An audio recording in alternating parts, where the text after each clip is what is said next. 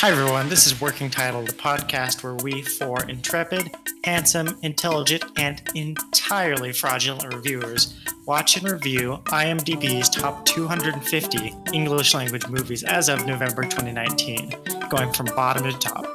So watch along with us. And Court will hear from June on bassy undertones.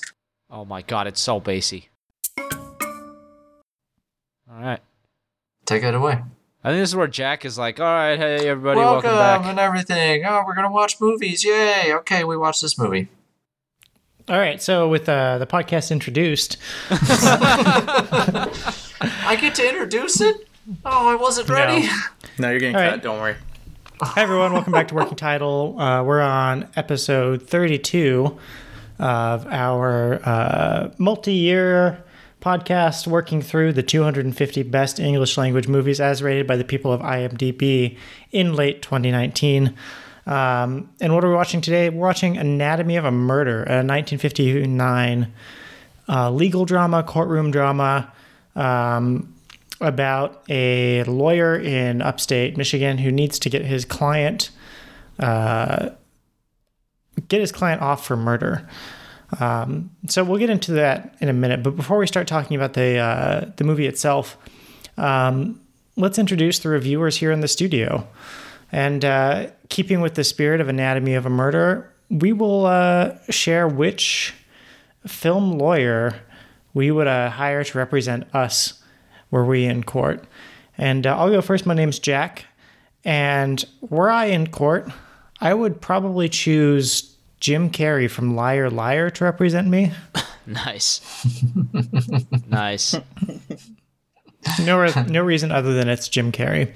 Um, Mike, Wait, wait, I- would you have him when he can't lie, or like after? Oh yeah, pre or post Oh. lying. Because I think that's a bad choice. Yeah, that would- sounds terrible. I would time it so that he would switch over in the middle of the trial. Uh, during the uh, the apex of the movie. After his realization. I mean, realistically, this is like a speeding ticket for me. So we don't need much lawyer ability on this one. All right, I think I'm next. Is that what you said? yes, I would choose um, Commodus from The Gladiator, uh, played by uh, Joaquin Phoenix. Jesus Christ. your idea of a trial is a trial by combat. no, no, he, he would just give a thumbs up or a thumbs down, de- depending on. Uh, That's Wait, a we're casting the lawyer, not the judge. Present your case. hey, Thumbs in Rome, down. the same person. That is funny. that's good. That's uh, Yeah. I would Clever. never have thought of that one. My client is a father to a murdered son.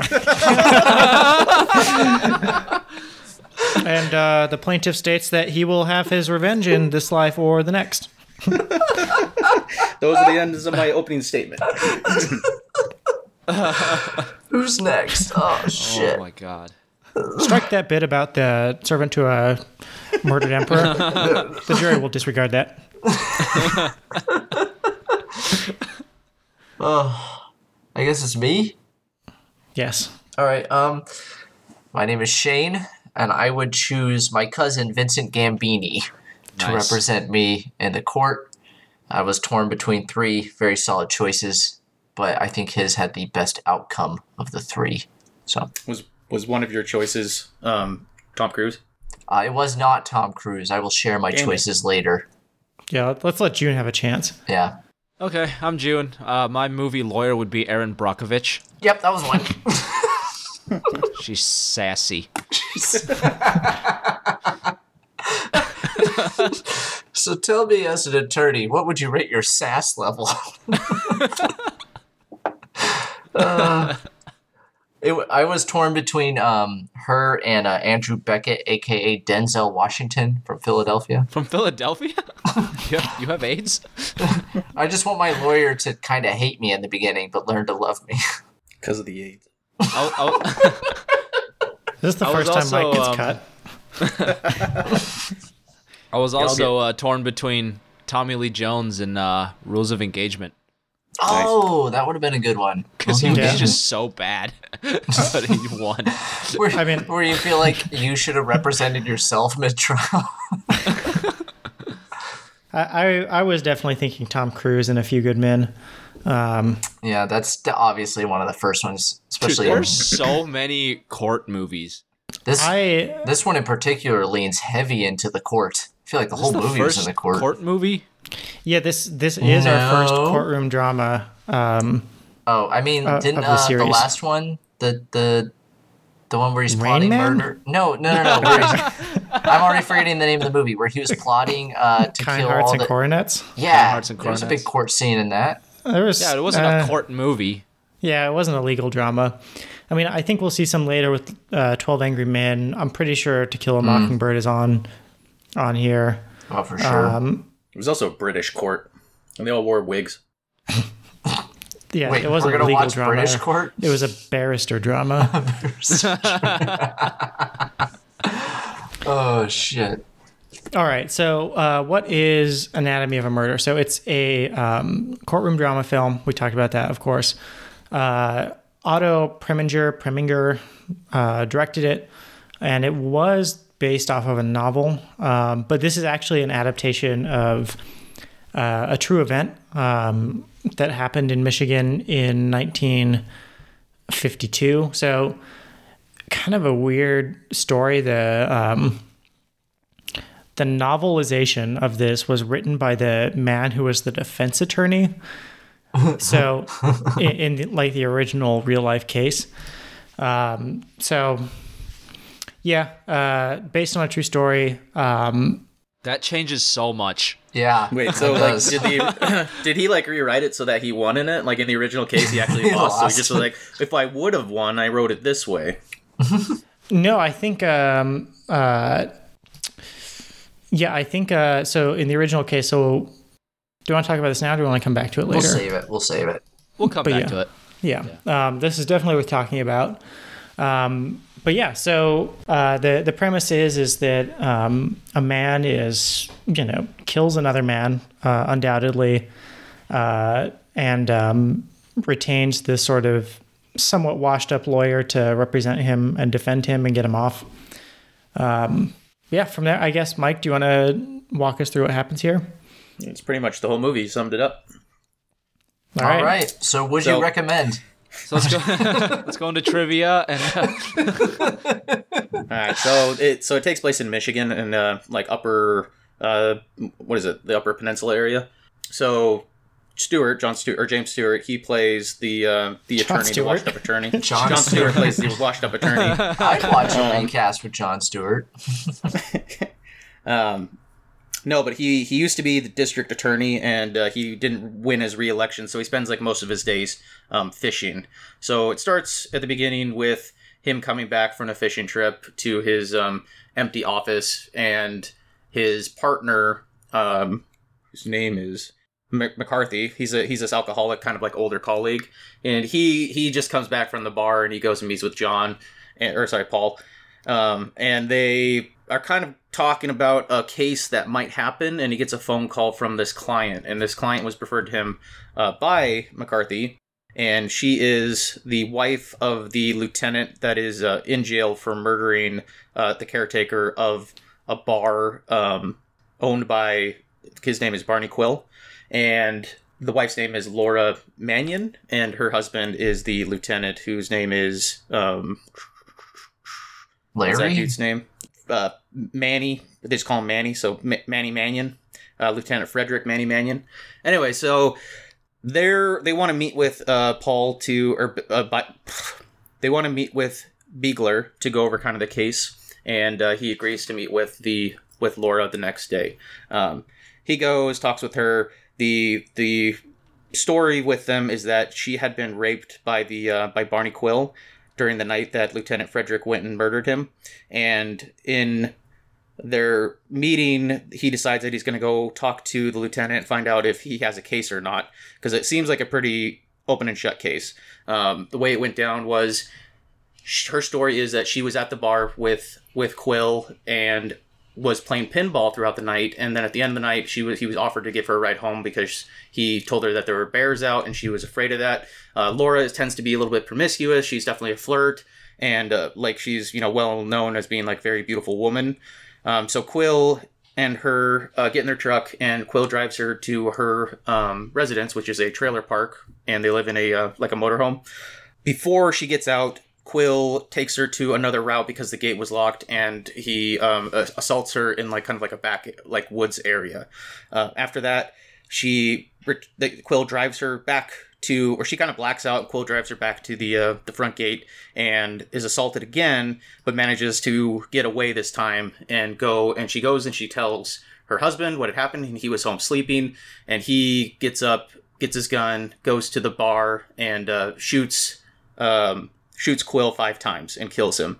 Um, after that, he walks out and turns himself in to the police, and he's arrested.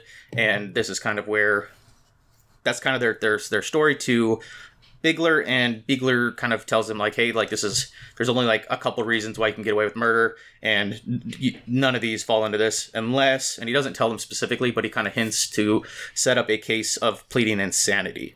Um, so that's the beginning portion of the movie. And I think there's a, some good stuff to talk about. Oh, definitely. Yeah, I, I think uh, for those listeners who haven't watched and may watch, uh, I should highlight that um, all, all of the the murder, the the rape, that's not actually pictured. That comes out through testimony. So that's that's Correct. It was yeah, just a Yeah. story she was telling to Right. get the case Yeah. with, with Biegler. it Probably doesn't best. happen on screen. It's not it's not like a graphic movie or anything.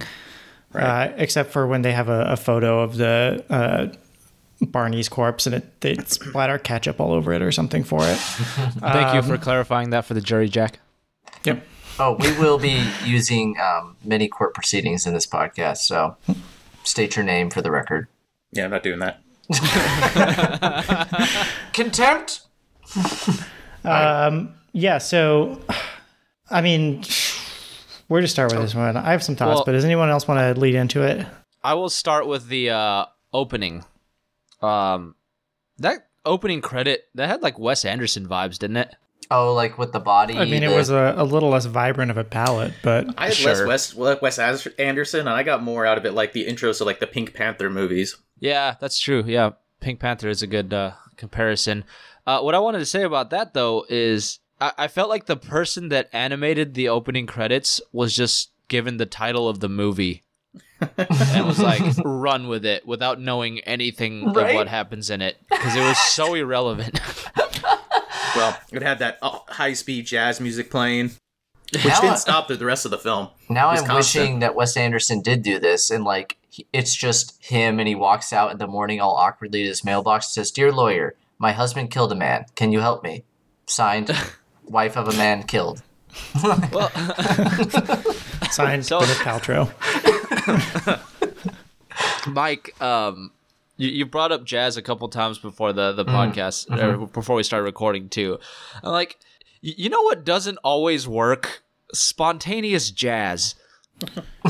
like, like, So there were- They should have gone like Birdman, and there's just a drummer in the courtroom, just sporadic drums throughout the courtroom scenes. it's just like I, I feel like the soundtrack just comes out of nowhere throughout the whole movie. So was this supposed to be a film noir, or were they like? I think they like the director thought maybe film noirs kind of have that jazz kind of feel, and so he just put jazz in everything. I mean, No, I I don't th- think film I think we- noir is the right. A We little all bit. associate black and white movies with noir. I didn't. s- I didn't say that I think this is a film noir. I said, was this supposed to be a film noir? So I'm a- I mean, should mention that the the soundtrack was scored by Duke Ellington, who is Oh, yeah, so like one of the the big names in jazz of all time. Um, Wasn't he in the movie? yeah. Yeah, I thought he the had a- piano a player part. looked um, P- Pi Pi Pi yeah, Pi Pi Pi Pi. yeah, I was Then like, the- he looks so familiar. that was the weird scene where, as he's standing up, the the, the he says to him like, "You're not gonna split, are you?" And uh, no, he said something else like, "You're not gonna cut." No, he's not. You're not gonna split. And like, Stewart was like, "Huh? Like, I don't understand." And he's like, "You're not gonna like cut out? Like, you're not gonna leave?" He's like, "Oh no." Like, he couldn't understand his leaves. jive. Like, what the hell? J- J- Jimmy doesn't know it, but um, I'm gonna reach deep to give like some credit to that. I think the idea is like jazz is a lot like the courtroom, where you have a plan, like a general chord progression that you're gonna go through, but you don't know what the others are gonna bring, so you're always reacting and changing, so that court is like jazz in a way, and that's all I'm gonna give to that. So Yeah. Take that. Wow. yeah, I mean, you Holy just took shit. something that's horribly boring and you tried to make it seem fun. Shane, you've evolved. Yeah. oh, I'll say something terrible. Don't worry, we'll, we'll get to Well, we can talk about something more important than that. How about um? So when they're whenever um, uh, Qu- not Quill Barn, not Manning, the uh, the, the lieutenant, whenever he's smoking, he always pulls out that little cigarette Oh, holder that he God. uses with like a dragon's mouth on it. Does he not look like uh the Punisher now? Uh, what's his name? The the guy that plays the current Punisher. Um, Objection. Irrelevant. he looks just like. Not material to the case. Um, so, I guess uh, one one thing that, I mean, to, to a certain degree, this is the point of the movie, but all of these lawyers are terrible and unethical. And it starts here where, like, well, This is a different so time. um, we'll, we'll separate the fact that they're they're both bad at their job and unethical at their job, and just start here where he says to um, uh, Manny or the lieutenant or whatever uh, that like okay so you know what's your excuse and uh, he's like well you know I was angry he's like it's not good enough he's like you know I was crazy he's like hmm think about it I'll be back tomorrow I mean, that's Isn't that kind a of good like representation of lawyers, though? uh, that's kind of the idea of a defense attorney, though. It's like a lot of defense attorneys have to throw aside the fact that they know their client is guilty. Yeah, Yeah. but typically you don't do that by asking them to like fabricate the truth. Well, he technically never did, and that's kind of what lawyers do do, though. As an amateur Well- defense attorney, I always ask, ask my clients to lie, especially when they're guilty. I mean, I, I think it's pretty evident that um, this You- is not the case. Like he he has made this up, and so for whatever um, defense attorneys do, typically it, it has more to do with you know ensuring that like the the laws were followed in the process of like you know in, in the the criminal proceedings making sure the evidence is well considered introducing doubt rather than proposing like a whole totally other narrative. And you know on part of the reason why you don't tell your clients to lie is because with any kind of uh, functional cross-examination they'll totally fall apart and contradict themselves. And you know the cross-examination here was was pretty pretty poor well, at best now that you say it, and I, I don't, I mean, the movie does kind of paint it out, but I don't think they lean into it enough. Is the whole reason he takes the case, I think, is because of a personal kind of vendetta against the current DA. Because he doesn't address it completely, but he's a better attorney, obviously, at least in this, than the current DA, and he lost his job to him. So I don't think see- he wants to take it. He just wants to win. You're, you're right. You don't see that until later, though. Um, Mhm. I like I, in in my mind, I knew that because of like I read the synopsis, you know, and it clearly states like he's lost his reelection for DA or whatever. But yeah, you don't see that until pretty far into the movie, uh, when the DA lets slip like, ah, you wouldn't do that when you were the DA. Right. Um, he's just trying to prove that he's better in his own way. Going off of what Jack was saying about how what, what a defense attorney is supposed to do, I think, yeah, on paper that's what they're supposed to do, but like it's, I think it's kind of a, a, a norm. At least it has been up until you know the last decade or so that lawyers are kind of like snakes, right? They're, they've always been kind of sleazy people. They they do try to find loopholes. And not only that, like even like the workout montage in this movie is them just going through law books trying to find loopholes to use the proper terms so that they can get this guy off for murder, and they know he's the he's the murderer. Mike I'd, I'd i'd watch your tongue our single individual regular listener is a lawyer Okay. Well, in that case, I apologize to the You lawyer who's listening right now. you get out of here. No lawyers allowed. Um, in fact the only two people i know who listen to this are lawyers we should have had him on actually. Um, to tell us if anything's full of shit. Wait, are Um, there real lawyers listening? yes there's a, there's at least two. Oh, yeah. Fuck You, you, you skeezy snakes. Maybe you should do your job better. Welcome to the podcast where we air our grievances with the law system and the people who partake in it. Well, you better hope Mike never needs legal help. He's gonna refuse legal help because they're snakes. Wow, He'll- I'm gonna be like the guy represent himself. that. Himself. I'm gonna be that guy in the movie. There's that that stole the case of whiskey, and he's like, "Do you want Oh, to?" that was Oh, the yeah. best. I'm guilty as hell. He's like, and I do it again. It was delicious. There's a lot of whiskey. Uh, Okay. but anyway, I stand by my point that what this what this guy does is unethical and is essentially neglecting justice in order to win the case. I, I don't You're think that point is controversial, at least. Are you talking about the DA or Jimmy Stewart? Or Jimmy both? Stewart, though they both kind of have their turn in it. But oh, they we'll- both have their uh, moral conundrums. Yeah. No. So I saw I saw it as like a kind of a cascading effect, right? I think it, it, I think you're right in the sense that it's like kind of not explicitly stated, like you know, don't lie, wink, wink. Um, at least it starts out semi innocent, but by the time we get to the end of the case, they just keep piling on more like questionable shit, Mhm. and every there's like that kind of one-upmanship going on to where it just devolves into shit. Yeah, just murking the water to the point you can't see through it. Yeah. yeah, a little bit. Um, I just have some, uh, just not really like plot notes, but so I noticed uh, his house must have stank pretty bad because I wrote uh, one of my notes says something's fishy, and it wasn't Yeah. just her story. It was I was like that house must smell like fish Yeah, really I know- bad. I noted that down too. Like, you know what happens when you keep 80 pounds of fish not in a freezer, but in the fridge? I was thinking the same or in your sink. There, there's literally like 600 fish in that refrigerator. I don't know how many oh. people have gutted fish inside of a house, but the stench that remains in the sink is powerful. And he had literally about eight tons of trout stuffed into that fridge. I, I really Um, don't think they cared. It was made apparent that they didn't care when he was finished his cigarette and just like ashed it into the door frame. Yeah, his, True. his into it. alcoholic buddy. So that that brings me to another thing. Who is that guy? Like, did I He miss it? Is he a lawyer?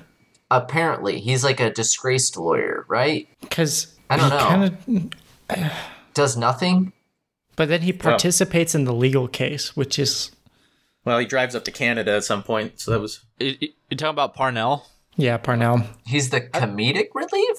I saw him as like kind of a quasi paralegal. Kind of Yeah. at least A para paralegal. the guy that gets coffee. I don't. He I mean, he's not up. doing like he's doing the legwork, I guess. Yeah, Uh, he's kind of. He he, Uh-huh. he fits the bill of a paralegal, but just like a really alcoholic one. Be- Biegler Biegler tells him that he needs to give up drinking in order to like help him with this case, and uh, he takes it as he needs to take a car and drive three days Canada. overnight up to Canada. no sleep and crashes into a barn. that there's like a five minute scene where he's like, "You need to give up the booze in order to stay on this case," and it just has a close up of his face as he's just like thinking about the repercussions of giving up booze. I'd rather him be on the booze and sleep than just be like, I'm going to drive to Canada in three days. You know, if I'm being honest, I, I think this entire character was kind of dead weight. I, I Oh, don't know what he really added to this movie. That Like, I could have you just we want to move on because I got the next section for that. Well, I, have a, I have a couple got notes I'd bunch like to bring up too before we move on. And we can cut it and do whatever we want. But June, you go first because I only have two. Uh, okay. So, the uh, you mentioned smoking earlier. I, it's it's crazy watching this today, and seeing like the act of smoking is so nonchalant that I Mhm. want. I, I wonder if it was even in the stage direction. You know, oh, like, yeah, the actor just needed a hit.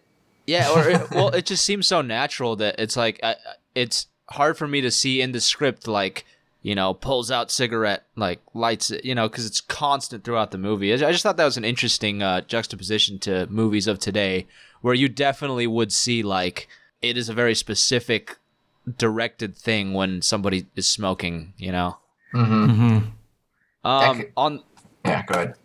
on the other end, like there was some other weird shit that was like had to have been stage direction, but I don't know why. Like there's a there's a scene when uh Biegler and Parnell are like on a bridge, like eating hard boiled eggs. Yes! Oh my Oh. god, it's, you stole my notes. It's like they ordered hard boiled eggs?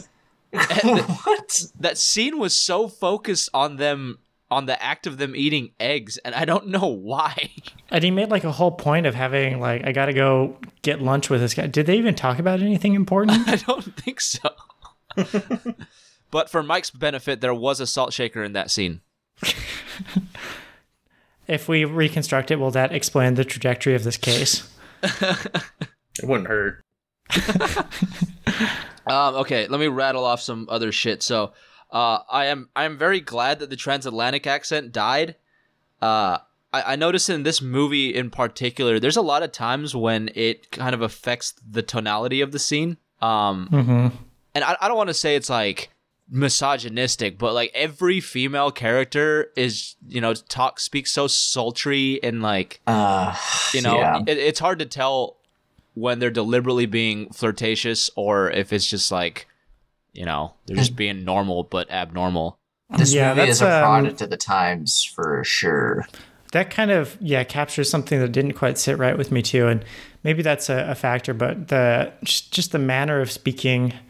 Uh, so I mean, when you when you have like these sort of stereotypical transatlantic forties, thirties, fifties, like way of speaking, it, it, it's very level. I wouldn't say uh, you know like a monotone, but it's it's definitely like a very level way of speech, and like the especially when um what's her name uh laura Yeah. is like testifying about this like really terrible thing that happened to her like Whoa, it's we'll cover that later for sure. I have notes for days. yeah it's it's just very like a matter of fact and level and sort of i don't know polished in a way that just makes it feel weird Yeah, exactly. You you don't get that that kind of range uh, of of today when or, or the emotion because every time you hear them speak, it's just like you know. Like, Yeah, they sound like they're like an air traffic controller or something. yeah. Yeah. That I think you maybe yeah, you may have identified the uh the cause there for some for something I noticed that didn't sit well with me. It was just yeah. Hell yeah. All right. Um, sorry, a few more, few more things. that- Like I took a lot of notes in this section because this part of the movie kind of sucked, and then it got good. So That's true. uh, a couple gripes. He has to write a fucking colonel at the Pentagon to see an army psychologist. what the hell was that? what was um, that? When uh, Biegler goes to visit fucking lieutenant in in jail. He the first time we see the exterior of the jail, it's in the middle of like a suburban neighborhood. I, don't, I don't know if you caught that, but it's just like a weird place for a prison. It's Um, true. It's like in like just random. There's like a restaurant below it. Yeah, Um, and I, th- I think that's it. Yep. All you, Okay. Shane. All right, I'll, I'll take it away here. So I have a couple here. They kind of coincide with each other. So, I just being a product of the times, I, I didn't catch it at first. I, my first reaction when he uh, calls the operator and asks like for the bar or something for Laura, I was like, why didn't the operator just tell him to call him herself? Like, but yeah, that one didn't hit. We'll scratch that one out. Okay, but Uh jury do not consider that in your yeah, deliberations. strike that from the record. the second one was why did she call her defense attorney from like the loudest bar in town? Like, if you're gonna call a, an attorney to defend your husband, wouldn't you like call from a payphone or somewhere more quiet, not just like so like, hi, you're gonna defend my husband? Like they couldn't hear each other. It was Needed a she needed a solid alibi. for calling a defense attorney. I don't know. Never been to prison. um, I'm rushing through. Last one here. This is better. I'll scratch those two. We'll strike the last two from the record. Oh boy. Um, so I noticed that Jimmy Stewart and uh, Biegler is Jimmy Stewart's name. I'll try to say that. But and his friend, the drunken friend, they have like this really clever banter in the beginning, where they're like talking about law and they're making like jokes to each other. It's really clever. And then it feels like at the last five sentences of that scene, they just rush through and tell you the entire plot of the film and start. It's like, oh yeah, and this guy killed her, killed a guy, and he was raped, and you should defend her. Okay, yep, okay. It was, I did notice that. it was so Yeah. written in. You're like, what? I thought they were gonna like banter and stuff, and then it was gonna be the classic she walks into his office type thing. But it was just like, oh, you should defend them. Here's what happened. Well, And- spoiler alert for anybody who's not planning on listening to the rest of the podcast. Uh, there was not any kind of like twists in this movie. It, it stuck to the case and all the way until the very end. And like I thought, maybe it was going to be one of those movies where halfway through it turns out that somebody was lying, or maybe I- the you know Kept waiting for the other was- shoe to drop, and it didn't. yeah. But yeah, that's what I mean. It was just very straightforward. It's, it's almost like they just wanted to make a, a like a Well, it makes like sense. a courtroom movie. If the defense attorney that won wrote the book, why would he write some twist that makes him lose or makes him look bad? I mean, do you- now, well, now who's saying lawyers are blame? It's not just me. I mean, I don't know if it's so much that you know there's not a twist where someone lies, or it's just that everyone has been lying the whole time, all the way through. Oh yeah, we already covered that. They're all terrible. Yeah, So love- all of us agree lawyers are terrible. until you need one. Mike, we're gonna lose our two listeners. I'm trying real hard. I hope to retain them for the eventual like lawsuits that come from this podcast. I'd like to go on record as not, not never having said anything Hmm. bad about lawyers. Not never having said that's a double negative. He hates lawyers. Court adjourned. All right, next scene. right, yeah, take us take us forward, Mike. all right, strap in. It's gonna be a lot that's gonna happen with a lot of different people and moving parts now. So I'm just kind of I'm gonna go through it real quick. All right. Um, so in the lieutenant is in the jail cell before all the cases start up. And an important thing is there's an inmate in there that he's kind of like is in the cell next to him, and uh, this guy makes a comment about Laura out because she's you know super beautiful or whatever, and the lieutenant kind of loses his shit and beats him up a little bit and shoves him up against the wall. So it kind of shows that. The lieutenant definitely is a jealous man, and he definitely has a problem.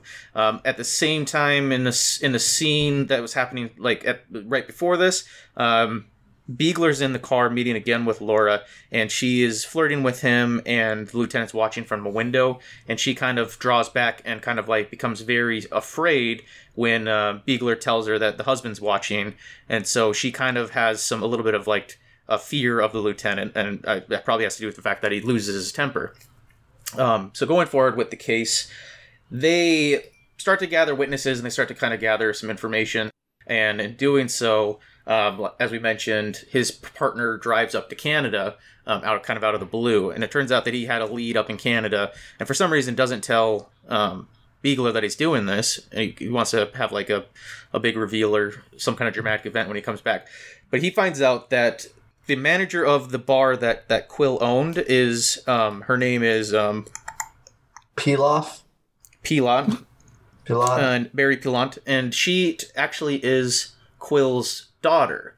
Um, so she works the she's the manager there at the the, the hotel slash bar that they work out. It's a um, has kind of both, and Quill goes and questions her, and and at the beginning they think that she has just been the mistress to Quill and not actually his daughter, but they kind of find out the secret there. So that's pretty important because now there's they they were trying to the the other attorneys were kind of using her as kind of motive for finding out about the cheating or whatever. Uh, the other defense attorneys, the um, the district attorney, I should say, and the he brings in a guy named Dancer, and he's this big kind of like fancy, you know, lawyer that comes in that's won a bunch of cases. Uh, also, there's a new judge that's in town because the original judge is out because he was really sick and uh, wasn't able to take on the case. So it's got a the courtroom scene is kind of set up with these two teams going at each other, and this new judge um, who's kind of again from a big city or something. Uh, as far as the way that the prosecution starts to go, is that they are insisting that um, Laura was cheating on uh, the lieutenant with Quill, and that was actually the motive, and also denying the fact that they don't want to bring into the fact that she was raped because they think that the jury will kind of sway a little bit because of that. Uh, but but Biegler wants that to be apparent and uses it and eventually gets it into the open that that's the, the, the case behind the supposed insanity that um, the lieutenant went through when he went and shot Quill at the bar. Uh, he also goes and interviews the bartender that's working there, and that guy seems to have a cover up that's going on behind the behind the murder as well, or sorry, the rape. They, uh, Biegler kind of insists that this bartender knows more about that information, and that the Quill himself was actually like a crack shot with guns. He won a bunch of competitions. He had a bunch of trophies and stuff throughout his bar, and so the the defense that you know, why didn't he defend himself? Blah blah blah. He must have been warned by this bartender buddy of his. Um, so a bunch of stuff happened during the court, and I'm not going to go into detail because it's really not important. But cross examinations kind of start to really lean toward Biegler winning, then it goes back toward um, the, the the the DA when they bring in a surprise uh, witness who is the the cellmate of the lieutenant, who tells him that during the off times when he's back in the jail between the you know the court sessions, he's been kind of in a way bragging about once he gets off he's gonna he's not only gonna like beat up his his wife but he also is kind of like admitting to these these murders. Essentially it's covered like the entirety of the the the courtroom but there's a lot of detail that goes in there obviously Absolutely. because i don't want to go through it's a three hour movie. But uh, yeah a lot of a lot of stuff happens between what i just barely said. So if i forgot anything please uh please throw it in with a little bit of background. Boy, tons to cover here. Um, It's almost like we have half a half a movie's worth to cover. I mean, yeah, I, I I guess one thing to really highlight here is it, it's really s- spelled out, like like you said, Mike, where, uh, or maybe you said it, Shane, where, you know, this is a guy who unequivocally shot someone and murdered him, and it's just the trying to figure out how to get him acquitted. And there's a lot of digging and muckraking and, you know, um, Questioning. questioning. Good, good word. Good, But- good pull there. a, lot of who, a lot of who's who's of who murdered who Yeah, but fundamentally, that's that's just kind of the trajectory of the entire thing. So I think we're gonna jump around quite a bit. Um, Yeah. I will start with the inmate, uh, the fellow inmate that the uh, prosecution brings in. Yeah. That was like such a bad scene. Oh, It- for real? yeah. It almost ruined the whole movie. Um, I, I guess kind of the backing to all of this is that the DA is an, an idiot. yeah. So he brings in this like super lawyer, assistant DA. George C. Uh, Scott. Yeah, it straight up just looks like a villain and is Yep. super composed. Is like it, it's kind of he's kind of a textbook antagonist throughout mm-hmm. the film. And then you know, we get through a whole case where he's just like he essentially takes over the case. Um, we don't really hear from the actual DA again. Nope. and um like he he's landing some heavy hits right and then we go to this like cheap shot of this like f- fabricated fellow inmate case that like I, it, it just was not very fitting of like a deliberate thinking lawyer like um the ADA you know Oh, it's So, so they made it- it's so made it seem like- frustrating because like it even if it is true, you you as a prosecuting attorney would know the defense would tear that apart so quickly mm-hmm. by just going, "Oh, so he's raped people, he's stolen, he's this, he's that, he's that." Like even if what he said is true, you know He's- the he's defense would just rip him apart. So it wouldn't be like bring in the secret weapon. Like Yeah. you know, like Well, in their attempt to make court, you know, fun to watch, I think they, they in that scene they kind of made it seem like they were backed up into a corner. They had a little like back and forth where they were saying like, Yeah, they're like, should this we is bring this in the guy in? Yeah, Yeah. Um, well, so this is one place. So this is you know where the the table turns, and now it's the dirty tactics from the prosecution, where they effectively try and get this guy to perjure or commit perjury, and um, you know lie and whatever. And you know honestly, maybe it was true, but this guy's not credible, so he gets shredded. yeah. But this is this is the part you know where you know we've covered how they're unethical, but now how they're just bad attorneys is that like on both sides. It seems like none of these people knew what the witnesses were going to say. Like, if you put someone on the stand, you shouldn't be asking them any questions that you don't know the answer to, right? Where Especially as the defense attorney. Yeah, and it's it's like I, I mean maybe the most egregious example is you know when uh, uh, Mary Plant goes up and like the prosecution is just grilling her on her affair with Barney Quill and she's like he was my dad and he's like oh shit Oh, fuck. dude, I That's actually like- went, oh, like I know, but because I was like, like- he knew it. He set the trap. Yeah that's that's like lawyer 101 it, it happens several times is you don't ask people questions you don't know the answer to because they're going to say something weird that throws off everything and it looks even worse for you so not only are these people unethical they're they're just shitty at being attorneys. And I mean, it, it makes for a more entertaining show, but they're all just bad at their jobs. I will say that this is like a shit sandwich in reverse, and that the shit is the two slices of bread, and the middle of the sandwich is awesome. Like the courtroom proceedings are actually really entertaining, and you enjoy this movie. But like the first and end, like the start and end are kind of like garbage. But the the middle is like really kind of fun watching Jimmy Stewart and this, especially when the district attorney gets in and them Yeah. two like battling each other There, it's kind of fun.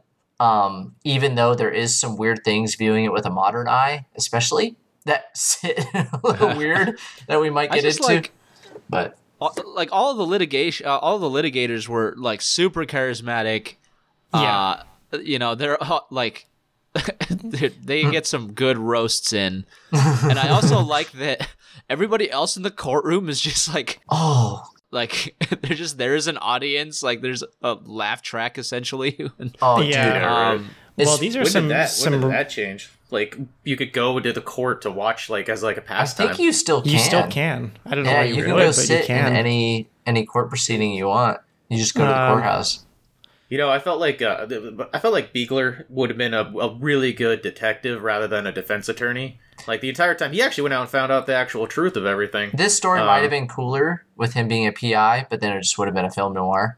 But Well, I was gonna say, I kind of like I have a different like the, the part I enjoyed about this film was when he was out there being the PI, and then the courtrooms were they were you know entertaining, but they weren't. I don't think they were the the filling of your shit sandwich. That's the So- problem I think in this movie is that like there wasn't that big courtroom reveal. There's a little bit where you're like, "Oh, ooh," but like we kind of as the audience felt like the attorneys. We already knew all the information going in.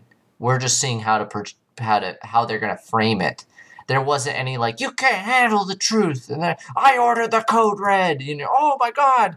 Like Well- it was more like we knew. We were just kind of like how do you frame it?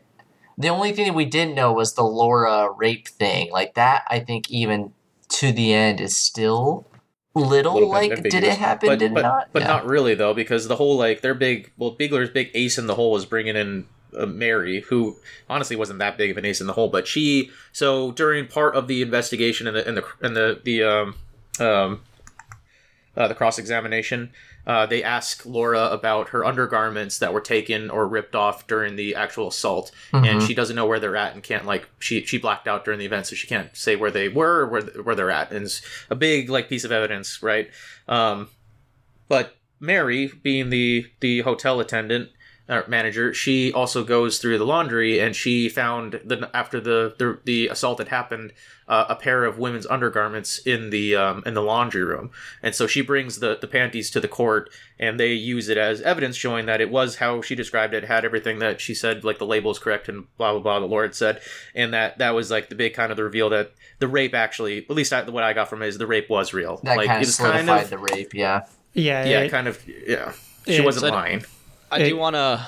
I kind of want to back, uh, like see this from a little further away. Like it, it was, it was a little convenient that when she was interviewed about her panties, she describes them in just extreme detail, down to the label and uh, or the the tag and where she got them.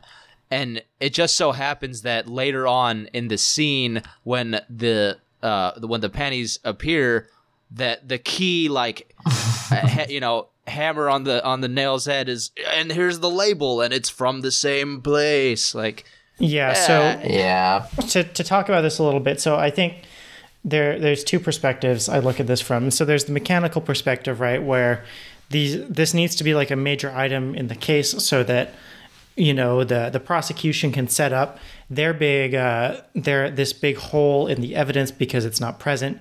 And then, you know, from a, a storytelling perspective, then they exist so that the the prosecution comes crashing down to earth, right? and you know that's just kind of like the mechanics of storytelling right? Where you know the the pieces on the chessboard kind of get arranged and, and moved around right? Um, from another perspective i guess the way i look at this and you know as we're talking about it this is kind of what i'm what i'm coming away from with my thesis as the movie is that you know was there sufficient time you know is it plausible that you know uh, Paul Biegler planted these in order to, you know, fabricate the case. possibly. Possible. Um, you know, I, I don't know. Um, but Well, I think what what I'm terrible as we say they are. He might have. yeah, and I I, I I don't don't think it's think he totally out of question. But Yeah. the important thing is is that fundamentally everything that happens in this courtroom is totally disconnected from the events of the night. Right. this Well, is even the fact that they well- were trying to, the, the DA was trying to push out that the fact of even trying to bring up that she was raped to begin with. Like, isn't that part of motive? Like, I don't know why they were trying to cover that. Obviously, Yeah. it's going to go against what they were saying, but you can't just you can't just withhold the facts of what happened. But so I mean, here the the the thing that's standing out to me is that everything that happens in this courtroom is just a dog and pony show, unrelated. Like, so this guy clearly just murdered this guy, right? yeah, and no I- one questions that.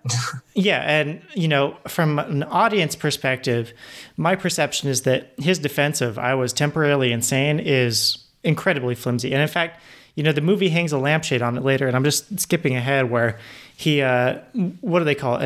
Uh, uh, involuntary impulse, uh, um, uh, An irresistible impulse. an irresistible impulse where you know the, the crux of this argument is that this was an irresistible impulse and so therefore he had to kill uh, quill you know right and he- you know after he, you know the verdict he skips town doesn't pay the lawyer and leaves a note saying like sorry it was an irresistible impulse. So he's openly mocking this idea. He's you know his his alibi his justification is you know that lampshades this entire thing. He effectively admits that this is um, you know just just just an excuse right? And that's this whole damn trial where what were the events of the night? It, it for the purposes of this this movie it doesn't matter. No one is reliable. Uh, everyone is making shit up from prosecutor to defense attorney to every you know just about every witness that sits on the stand. They're all making shit up because they have some interest right in you know one outcome or the other. So i mean i don't know what to say about this movie other than the truth is totally irrelevant. on that point too kind of following it is what sits the most uneasy about this film and i think it's because i can't view it as a person in 19 what was it 59 i'm viewing it as a person from you know the modern era is uh, the the whole court case revolves around this guy that killed another guy. And the person who gets beat up the most is the person that was raped. Like Yeah, it's- and that it's is like definitely a time period secondary to everything and it like no one gives a shit that she was really raped you know what i mean well, like it's, it's yeah, that's one of the, the one of my biggest things. I the, yeah, you're right. It's a time period piece.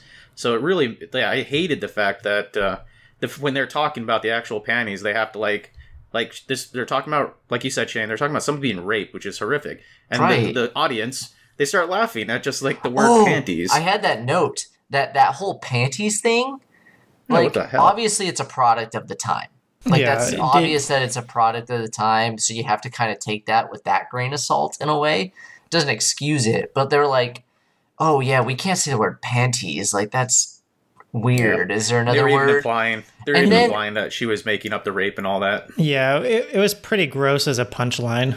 they laugh when they say panties. I was like, nothing like laughing at a woman talking about being raped.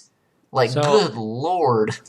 I don't know that uh, like it's uh, from a, from a, a little more of a meta perspective. I would I would say I wouldn't see that being off limits in a courtroom. You know, No, and it's not to this like- day still. No, Yeah, like that, that's what I'm saying. Is like the DA's should prosecution. lawyers. You done, Shane? Uh, almost done. Go ahead. Can I get in? Um, yeah, I mean we've we've kind of ourselves have established that lawyers can be shitty people. Um, and I think I, I think there are there have been and there will continue to be cases where prosecution, defense, otherwise will try to you know kind of ignore the gravity of of things like rape. Um, so I don't I don't know that it's necessarily fair to be like oh it's a product of the time like shit was okay back then. It, it really wasn't, you know. Yeah, fair enough, and that that's true I, to I think day. the approach to it, the, the DA would be a poor DA if he didn't try to frame it as if she wasn't raped and that she was leading Mr. Quill on. Like, I think that's his responsibility in that prosecution case. He has to do that, even as weird and awful as it feels. Just like Biegler has to defend an obvious murderer. But it's the it's more the courtroom's response to that that feels like Ugh. Right. Yeah, it's not the actual. That's not the case like substance itself. It's the it's how people were dealing with the almost juvenile uh, responses to Yeah, rape. yeah, I see. I see what you're Yeah, saying. I mean, Yeah. yeah, I I think the way the movie kind of approached it was, I mean, I I, I see and understand your point, June, but I, I feel like the movie's uh, tone just kind of left a, a bad taste in my mouth. There's a very about it. light tone for rape and murder. Yeah, it was. Um, It, it Well, I was also jazz track the whole time. it was also bold though, right? Like y- you know, That's you just didn't talk about this shit in movies back then. Yeah. Um, so if so for this movie to actually like tackle that, and and this uh, director from from what I what I've seen has has been controversial in in other works, but um, yeah, I think I think that's bold to begin with. There, what I want to get into though is the the the ending. So this movie like kind of fools you. Um, throughout the whole case, I, I at least for me, I was really involved. Like it was, it was, it was really entertaining. Um, the banter was great, and as it kind of gets to the climax, when um, uh, Mary is that her name? Mm-hmm. Yeah. So Mary. Laura? Mary? no, Mary, the Mar- final witness. Yeah. So Oh, Mary's on the Pilaf. stand. Yeah.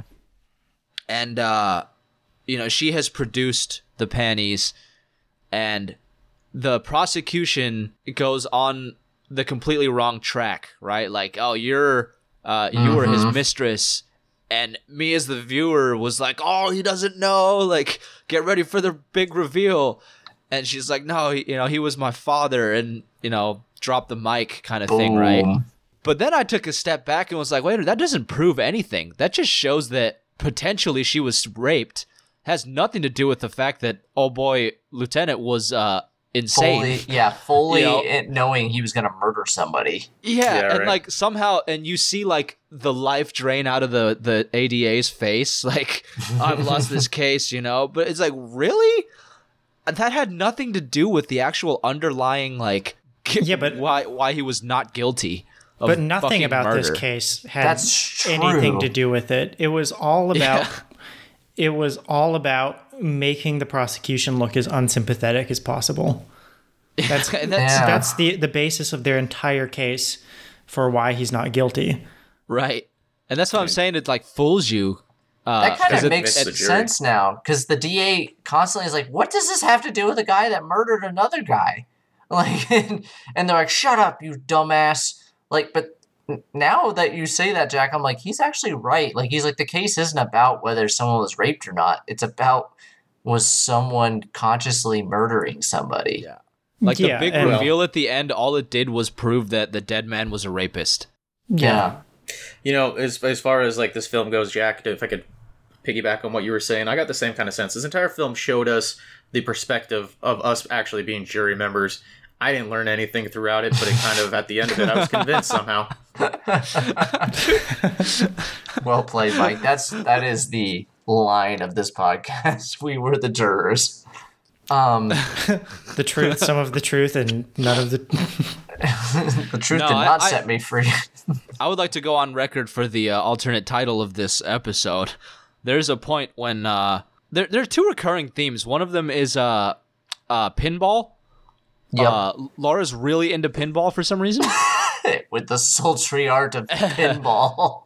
and then Biegler keeps bringing up a girdle Oh, like yeah. multiple times. He And at one point, he says the words, Now I enjoy an attractive jiggle. You stole it off my paper. Damn it. Shit, the Pillsbury And therefore, Doughboy. the alternate title of this episode is An Attractive Jiggle.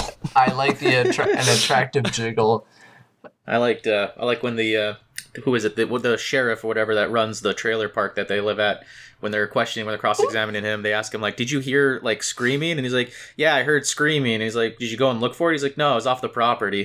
That's like the definition of not my job. He was the best. He's like, I don't give a fuck. um, this movie, in in a whole, like presents a lot of interesting things. Like especially with her being very kind of like flirtatious and promiscuous, and like she keeps coming on to Biegler, or at least that's how it's presented.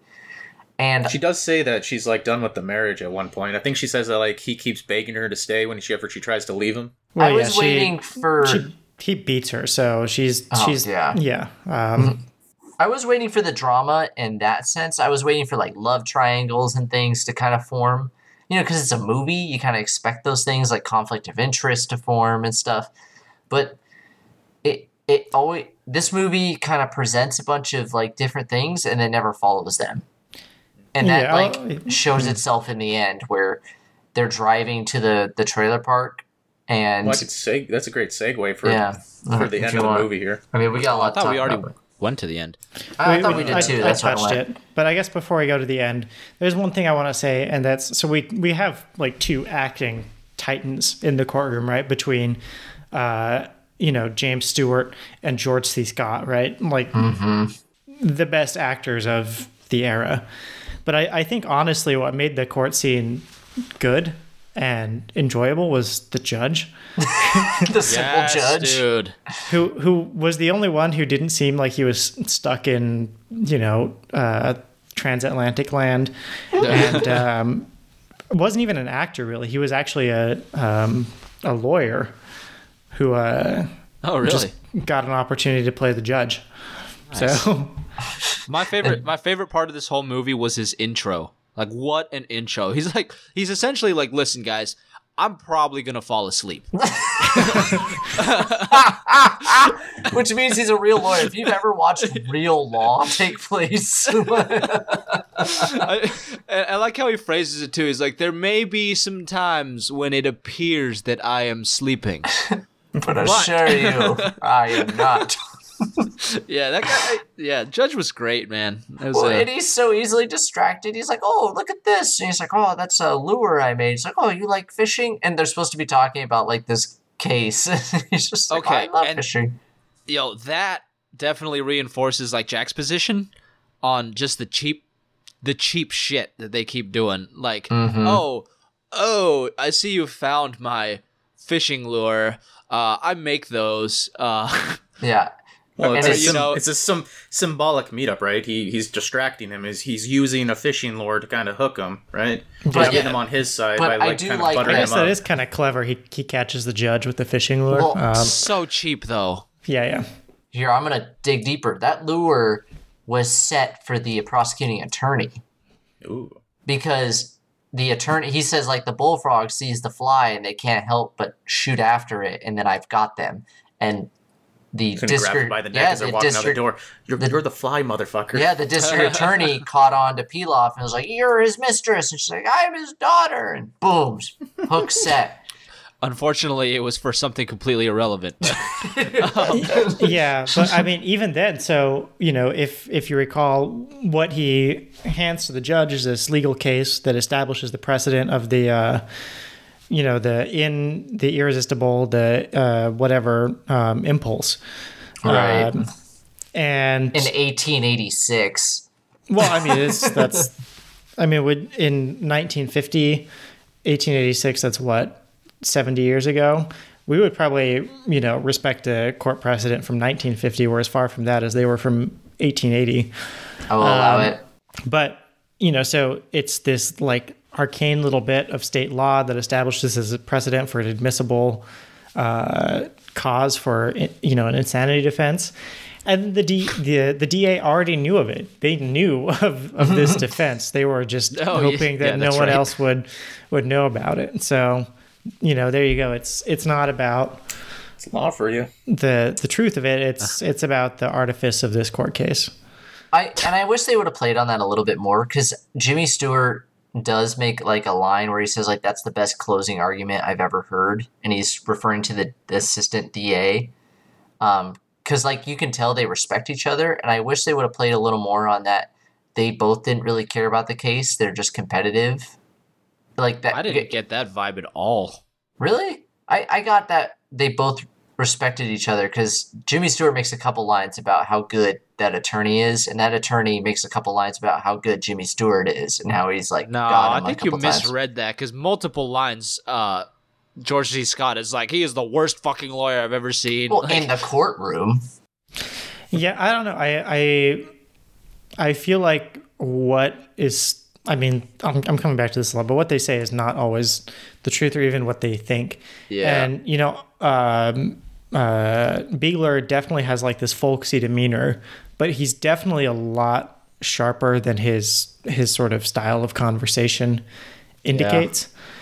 So I mean, you know, obviously we can only claim so much without, you know, based on a three hour movie, but I, I I would be sympathetic to the idea that, you know, there there's a lot going on that isn't said between them. Yeah, I think the movie would have done better to chop it down a little bit and focus on those things. But that Yeah. said, you know, it's not a terrible movie. But we'll, we'll get to that towards the end. Oh, I I I wanted to ask. Um, kind of got off track, but the the the kind of promiscuity subplot. Oh yeah. Did you guys think that was necessary? I It found that a little distasteful. Um, yeah. like? I I under No, I mean, I think it was necessary in the sense as it was trying to establish that there is a possibility that she was having an affair. it sows doubt in the audience. Yeah, I felt like maybe that's what happened. Like there was some points where they were talking about her how she and she, when she like so Biegler goes and finds her at the jazz club and she's like drunk and hanging out with a bunch of other soldiers. And so he kind of tells her like you need to like get your shit together. Well, And then at the end when she's like when they're going to figure out the verdict, um, she's there and she's like calling him sweet again and she's drunk and she is you know she says like once once the once he's got, got off or whatever like he's gonna come kick my teeth in so she's kind of again she's not happy with her marriage and it's just kind of the fact that maybe she wasn't just being promiscuous she's just not in love with the lieutenant Yeah, I just I mean, I feel like promiscuous is a is a pretty loaded word here, and you know, I I don't know. I, I understand why this was included in the movie, whether it was necessary or not. I don't know, but in 2021, it, it feels pretty gross to watch. In 2021, the promiscuity seems irrelevant. You're like, regardless if she's sleeping with everybody, it doesn't mean you can just go shoot people in the chest, you know. But like, I feel like in 59 that plays differently. Um, but well, I only if you're only if you're having irresistible com- uh, all, all I Yeah, will say right? is that as someone who lives currently in 2021, I, I think it's like a, a gross and distasteful thing. Uh, I don't want to belabor the point of like what would have been a legal defense in 1959 too much. I, I feel like that's a real rabbit hole that won't Yeah. won't, other- won't what's- shed too much more light on this movie and will only make us feel grosser. whatever. What another the other thing that was kind of um, kind of I don't know. Um, what do you call it? Uh, I was a little depressing at the very end where they go to collect their payment or whatever, get like the loan. The, they're gone, right? So the lieutenant takes off with Laura, and they skip out on Payne Biegler, and they leave a lo- you know a note behind saying that uh, he had an irresistible impulse to leave. and the guy, like again, that one same sheriff, he's like, yeah, and the wife was crying, like while they were leaving. It's like fuck, that's like really dark. Oh, like he's dragging his wife away, and like yeah, the ending was. Did you all expect something darker? Like the movie kind of wasn't that I thought dark. that was already pretty dark, and then they Well, laugh about I, it. I Biegler thought she and- was gonna be dead. I thought they were gonna show up and it would be like her dead, and then like Jimmy, it was gonna end with Jimmy Stewart being, "Oh my god, I just got this murderer off," you know, like it was gonna be Yeah. like that that bittersweet ending kind of thing where Jimmy Stewart's like, "I won the case, I did it, I'm the best," but look what you've wrought, type thing. Um, but I guess it kind of still does that, but instead he's like, "Oh well, she's gonna get beaten till the end of the days, but at least we're gonna be rich," and then it ends like. Yeah, I, I, mean, I, I didn't understand the ending. Like, It was what- weird. So let's let's backpedal a bit. I mean, do you want to cover the the ending? I mean, Yeah. I, don't think any of us have actually said how the, the trial ended explicitly. okay. But oh yeah, that's true. do you, you you, want to cover the ending, Mike? Yeah, so after um after Laura shows up and kind of has that back and forth about how she is depressed that he's going to get off, they they go home for a while and the, the jury's kind of deciding their case and uh, they get called back to the uh, the courtroom and they they the jury determines that he is not guilty and it, you know this is temporary insanity so he gets off for the murder um, after that Biegler and his partner go to collect their check, as I mentioned, and he had skipped town. So that's pretty much the end of the movie. But what's you know the whole uh, jury part where they're kind of like he does this weird speech, his partner, about how it's like twelve different people from twelve different walks of life. yeah. God damn it. Yeah. Did you see the jury? They were all old white people. I Um, mean, that's a good point. all, all I have to say about that is that I mean they they go to await the jury's deliberations. They just go to this room where uh, James Stewart plays the piano, Oh and yeah. Uh, you know, Parnell McCarthy, the the drunk, gives this eloquent monologue about the nature of justice and the jury. Like this is just too much. Oh, but that is like quintessential those old time movies. There's always that weird monologue. That reminded me of Kind Hearts and Coronets. Yeah, they praise some system of like democracy or justice or like that is like a classic old black and white film thing where a random character just goes into this big monologue about something Yeah, and that you need and your that's way out of place. concluding paragraph in your five Yeah, for paragraph real. essay And at it's like the God movie. bless the juror. Yeah, it was that was literally like the Kind Hearts and Coronets ending, mm-hmm. where the old lady's just like saying weird shit about children. Oh yeah, the children will set us free. Okay, yeah. uh, So, uh, can someone explain like what happened in the letter, or, or what fucking Manion end up ended up doing?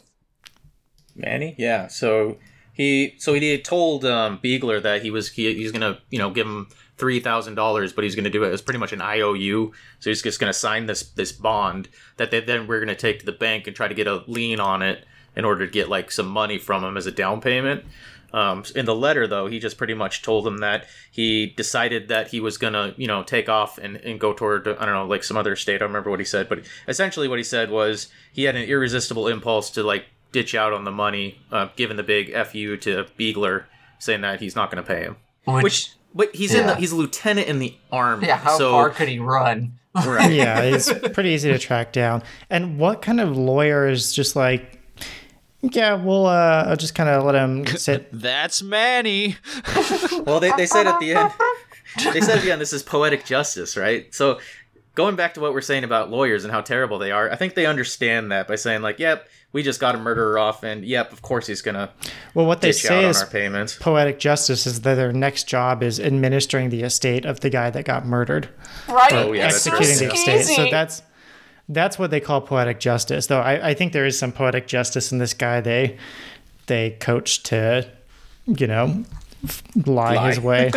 Yeah. Um, Like, like properly. But yeah, so why didn't they just make him sign the goddamn paper when they picked him up from jail? I don't know. Yeah, Um, before the end of the case. but uh, then you know they can't have that come up, and so I guess that's just a storytelling thing. But yeah, um, I just have a huge problem with like the the storytelling at the end here. Like, why was she crying? Was there tears of joy because he's out? Was Manny like an actual like garbage human? Yeah, I Like, think Oh, he yeah. just He's gonna- kicked the he's shit gonna out beat of her. her. I, I beat her can I think we can probably safely assume that he's a Yeah. garbage person. Well, I mean, you get my point though. Is that it was not clear and it was told through a shitty note. Like the the storytelling just fell apart at the end.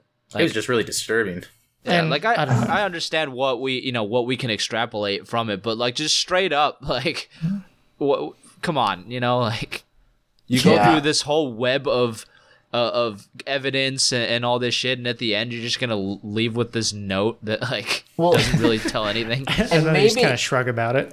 Maybe Yeah. it's because I've seen too many movies. When I saw the title Anatomy of a Murderer, and I saw this whole like her flirting with the lawyer and the jealous husband, and Jimmy Stewart even showing some sort of attraction to her, and like, like he's She fighting would be the murderer. I thought she was gonna turn Jimmy Stewart into a murderer type thing. Like I thought that was gonna be the movie. When I instead mean, I- it's just like I a think by there's the a- books law movie. There's a certain genre of like '90s like thriller that where that would have been the case. I but totally expected that, where like I thought he was gonna fall in love with her, and I he's gonna it's like murder the husband, and like dangerous liaisons or something. yeah, see, right. see on this, uh, I had a different thought. As if we're gonna go into like our theories of how the movie was gonna go, I thought that the bartender was actually gay with Quill, and he was having an affair with Quill. I think and it's then, a cat on a hot tin roof scenario. yeah, and then and then Oh, where they Quill ended up from the novel. actually and then actually having the affair with with Laura, and then the bartender killed him. oh, that would have been good because then it could have been like he didn't rape Laura; he was with the bartender. He j- literally Right. just brought her home. Exactly. I, just mean, expected more after seeing Jimmy Stewart in Rope. Yeah, he's he's a great actor, and I think he he portrayed the character well. The difference between this Jimmy Stewart and the rope Jimmy Stewart is he played like he churched up that I'm just a, just a, just a simple lawyer in this one. Like I feel like in rope I hardly recognized him, but in this I was like, oh, that's Jimmy Stewart. he just wants Christmas for everybody. Oh, um, okay. So this shit got me. Uh, you mentioned the bartender. I, I want you guys to picture every fucking like Law and Order, CSI. Anytime a bartender is being interviewed, he's always wiping glasses every single time, and he was doing it in this. It's like the biggest fucking trope I've ever seen. oh my god, can we insert that dun dun into like a lot of our conversation? Because now I'm picturing that throughout the movie. Just like, did the window move, or have you always known the window was there? Dun dun. Dude, every time, yeah, every time you see a bartender spoken to by a character in a movie, he's always wiping glasses. How else would you know he's there a were- were, bartender? All right. I am There just were definitely a lot of cliches throughout the film. I, I guess you know this is probably a good point to put the movie aside and like jump back to the actual case. Um, unless anyone else has anything they want to say about the movie. No, I think it was. So, uh, I burned through all my notes. Um, bailiff looks like drunken Tommy Lee Jones. Okay, all right. Uh, I have I got a question actually like a legal question. So if you get off with the claim that you were temporarily insane, they just let you go? Like don't you have to like show up to classes or at least like Go to a ward. go to a hospital or something? like how do you just walk away from that? Like they just let him skip town. You know, I I, don't know. That's true. Because just because you, yeah, you think he You was still like killed somebody. he'd go to like white collar prison or something, right? Or, yeah. yeah. Something still has to happen, right? You can't just and especially with the army. Like wouldn't the army well I guess they wouldn't care very much. I guess the army technically could open up a new case against him. They don't have to stick to civilian cases, but that's, That's- a that's whole a second that's movie. a whole It's a- it's second just- movie where That's Jimmy Stewart has to has to find the truth and if they can handle it. I did Oh. it. Uh, it's- yeah. two of them. You got two in. I mean, I don't. I mean, the whole idea of temporary insanity is kind of a, a wild one. Yeah, I, I think you are right, Mike. Like typically, you know, if if your plea is you know not guilty by way of insanity, then yeah, you do typically like go to you know a, a different kind of institution rather than you know the state penitentiary, right? Yeah, you just don't go What was to this? This is the prison. fifties, right? Wouldn't they be doing like shock therapy to him? Well, now I want to to go a on record as not being a lawyer, but I, I feel like at the end of the day, you did kill someone, and whether I think the question is whether it's murder or manslaughter. right? Either either way, We're- like we're you're not going to talking jail. about getting off. I we're not wanna- talking about getting off for free. We're talking about I- how long you're going to be in jail. I really I want to mean- hear from our two lawyer listeners about this case and what if they think. if you are charged with murder and you are found not guilty, they don't like downgrade it to manslaughter and try again. Um, No, I mean, but I mean, like that that would have been the whole point of this case, right? On like the defense would be trying for a manslaughter charge versus a murder charge. Right, charge. they're trying to like not get him the chair. well, I guess Well, the, no. the jury did say. the chair. the- I mean- the jury. The jury said at the end, not guilty by means of insanity. I mean, not guilty is not guilty, right? Like, That's so weird. It's like, yeah, he murdered someone, but I mean, the guy deserved it, right? well, I mean, like if if you uh you know inadvertently hit someone with your car or something, right, and it is hundred percent not your fault, you don't go to jail, right? Like Right. if someone dies because of an accident and you know it's found to be an accident, right? Like you you don't Just go points to on your prison. driver's license. Yeah, yeah. You you, but do, I you think get a that's different defensive than you driving course. loaded a gun and say, "Oh, I just blacked out and blasted him." not my Um. But anyway, yeah. So let's let's come back to the. This is okay. So this is actually based on uh, a tr- a real legal case. Um, you know, under the the details of what I'm reading are fairly sparse, but yeah, an army lieutenant shot and killed someone in you know uh, the Upper Peninsula of Michigan, and uh, the defense attorney did use uh, the insanity defense of irresistible impulse that hadn't been used since 1886, um, and they did Precedent. return uh, a verdict of not guilty by reason of insanity. So that did happen. Um, Crazy. and then two days later, after he was examined by a psychiatrist who judged him sane, he was released. And then, you know, in the real story, he and his wife were divorced sh- shortly after. But yeah, so this was a defense that worked in real life. And, Yeah, it, it is probably like a one in a million defense, but that's that also not what the movie's about. Yeah, hey, it's, this is real. That. Um, but yeah, so the uh, the author of the book this was based on was the defense attorney there, who you know at the time of this movie was I think a Supreme Court justice for the uh, Michigan Supreme Court. Jesus. Yeah, so I would love I would love to see an interview with that guy about this case. Just it's like, yeah, the prosecution were doing some sketchy shit. I tell you what. I tell you what. I also want to be played by Jimmy Stewart. I would have chose Fred Astaire. I wanted to like tap dance for the I would have prosecution. gone with Dick Van Dyke. Yeah, that's really funny. I, I, I would like to have seen how the the actual case went. I would love to. I would love to know if he like wrote himself into this charismatic fucking like, wordsmith. You know, Yeah, it was Yeah. just a super in boring reality, case. it was just yeah, cut and dry, and the judge actually fell asleep. Like, and also it was not super flattering. I mean, besides the fact that he's kind of smooth talking and you know is uh, a likable person, this is not like very flattering for the Maybe it's- legal case made. Maybe it's flattering if you fancy yourself like a super defense attorney, you know? Like, look at that. Yeah, yeah, I got a guy that admitted he killed someone off. But yeah, anyway, think- so I, I guess um, I think the book was a cry for help because of how much fucking fish he had in his fridge. I mean, do you think that the was it? Kardashians kind of prospered after that, right? After a similar situation. Fish in the fridge? I mean, they could. I don't know. Did The they? Kardashians could be avid fisher people. There's something, people. Um,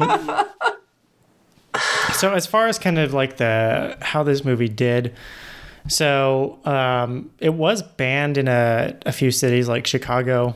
Um, They're afraid it would encourage murder too much. Yeah, You guys can't use this defense, please. Um, Okay. there were lawsuits from the the daughter of the real victim saying the movie uh, portrayed the two women in an unflattering light or followed the actual trial too closely. Uh, it's generally well received, I guess, by people of like legal, you know, lawyers, judges, that kind of thing. Um, which is kind of interesting for all my gripes about how bad the lawyers are at their jobs. Um, Apparently, Wait, hold on. Their gripe was that it was too close to the real case? my God. So this is what I'm going off of on Wikipedia. It says uh, sued for libel over accusations that the book and movie quote followed the actual trial too closely quote and portrayed the wo- two women in an unflattering light. Wow. Wow. So they sued because it wasn't changed enough? or I mean, yeah, made I guess made them look bad. I mean, that case makes as much sense as this one, so. Um, I mean, I guess I'm reading. This is crazy on the internet. I'm reading the actual newspaper article about this from the 50s. Um, About the movie? No, about this lawsuit. The the OG article about it, but it's it's not that interesting. Um, the man who played the judge, uh, Joseph Welch, was a real lawyer. I think this is his only real acting uh, role, but he actually defended the army in the McCarthy investigations back in the fifties. Um, Wow. Yeah.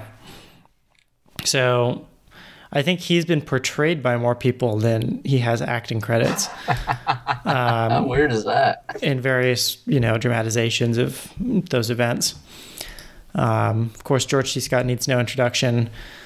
And um, so, I mean, almost universally well reviewed and well regarded. Um, and then, you know, as it's always kind of a iffy business seeing how profitable movies of this era were, but this one seemed like it. I think came in around eight million uh, income versus the two million dollar budget, so it was financially successful too. It's a lot of money for back then. Yeah, Yeah, that's a healthy Um, profit margin then. yeah. I mean, it's it's definitely you know a, a successful movie by any account. Wait, you- you're telling me that they had two million dollar budget on this? Yeah, they paid Jimmy Stewart four hundred dollars to do The this. fucking intro shot was somebody like jiggling a camera around as a car drove by. They couldn't get like a steady like mount for that camera. Did you see that? No, I'm just talking about like somebody was walking down the road and it was obvious they were walking down the road because the bouncing of the camera. You remember the, the first scene in the movie where the car's driving down the road? I can't believe June you didn't bring this up. You brought up like helicopter shakiness and uh, the Night of the Hunter. Like it was a completely unnecessary scene of just somebody kind of like jogging with a camera running along the side of a car. Mike, that camera cost 1.8 million dollars. Say, that was Yeah, half the other two hundred thousand dollars was the rest of the film. and the wire used to hold it was was another eight hundred thousand. So now for the moment of truth. Where do we rank this movie among the 31 other movies we've seen? Ooh. This is going to be a tough one for me. June, do you want to start us? Take all the Oh, time boy. you need. Yeah, it's it's it's tough uh because I was actually very entertained throughout the whole movie. It's just there was zero fucking substance.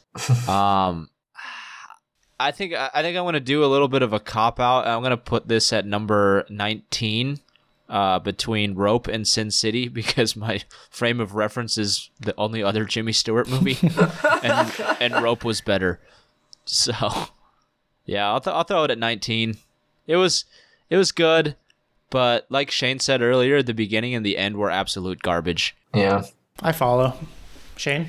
Yeah, so I'm torn because, like June said, this movie's pretty entertaining. It, and I kind of like courtroom dramas as is. I love that, like, kind of word jousting. Um, so I really enjoyed this film, but I didn't enjoy it more than, like, the top third of the list. So I'm going to put it at 16, um, but under The King's Speech, but above Short Term 12. Mike?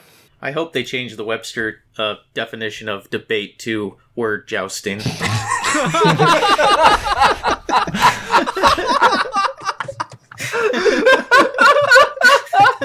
Well played, sir. Court adjourned. The, the defense rests. Put me down for a signed copy of Shane's English Dictionary. When one man and another man engage in word jousting. another word jousting on the congressional floor. All right, Mike, where do you put it?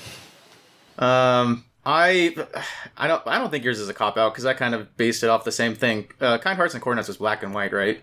Yes. It was. yeah. So that goes. So I'm putting it at number 14, right above Kind Hearts and Coronets. Mike, Mike has a separate section where black and white films go. I wanted to put Schindler's List number one, but due to the fact that it's in black and white, it disqualifies it. Oh my god, that's fucking great. Uh, and, you know, I honestly think I'm kind of on the same page with Shane and June, where, yeah, I, I I'm getting in a situation where I, I think Rope was a better movie, but I don't think Kind Hearts and Coronets was. Oh god. So I'm putting it at number 18, um, Yeah. behind Who's Afraid of Virginia Woolf. And I, I think this is kind of a, a funny case because, you know, I think the sort of, I don't, the, the thesis of this movie is really interesting. Uh, kind of this sort of sparring without any, you know, this, this word jousting without any regard for the facts or truth of the case is like a really interesting premise, but I, I just struggle to rank it above any of the other movies above it. So I guess it goes at 18, you know, behind Yeah. Who's Afraid of Virginia Woolf. It's a good movie, but it's very easy to shit on and tear apart, if that makes any sense. Yeah, there's a lot of good and a lot of not good in this one. Yeah. The the not good is like the meta portion of it, but as a movie, it's pretty good. Yeah, Yeah, I- during, I during the enjoyed it. case, during the actual like case and the courtroom scenes, Yeah. if you suspend disbelief even a little bit about legalities or you know the entire point of the case, it's like pure entertainment. Yeah, it's really good. Yeah, and you know, it this was nearly three hours, but it it went by quick. It wasn't. Yeah. It wasn't. You know, uh, Dances with Wolves that was three hours and felt like six. Um, but yeah, I mean, I guess that leads us. You know, in June, do you recommend watching this, I do. I, I actually do. Shane? Yeah, especially if you like like a few good men and other court word jousting. and court word jousting. court word jousting. Watch this film for the word jousting. Mike. Yeah, I'd say this movie was guilty of being worthy of watching. God damn it. This movie is guilty of being good. I mean, I I guess I would maybe diverge here and say, you know, as for as much as I did like about this movie, I don't know if I would say it's a must watch. I mean, if you're the kind of person who loves this kind of shit, you're probably going to watch it anyway, so you don't need to listen to me, but I I don't really know that this movie is hands down like thumb for sure like watch it. I mean, neither is Ratatouille, but like, do, do, would you recommend it? Uh, if you have three hours to fill, I'd recommend going for a walk. To a remember. Big thumbs Walk. down from from Commodus here. Yep. Thumbs down from Commodus. Anyway, with that said, uh, we'll um, catch you next week. And I believe what we're watching and reviewing next week is The Wizard of Oz, which is something I think virtually everyone has seen. So it'll be a, a fun one. That is gonna be an interesting one.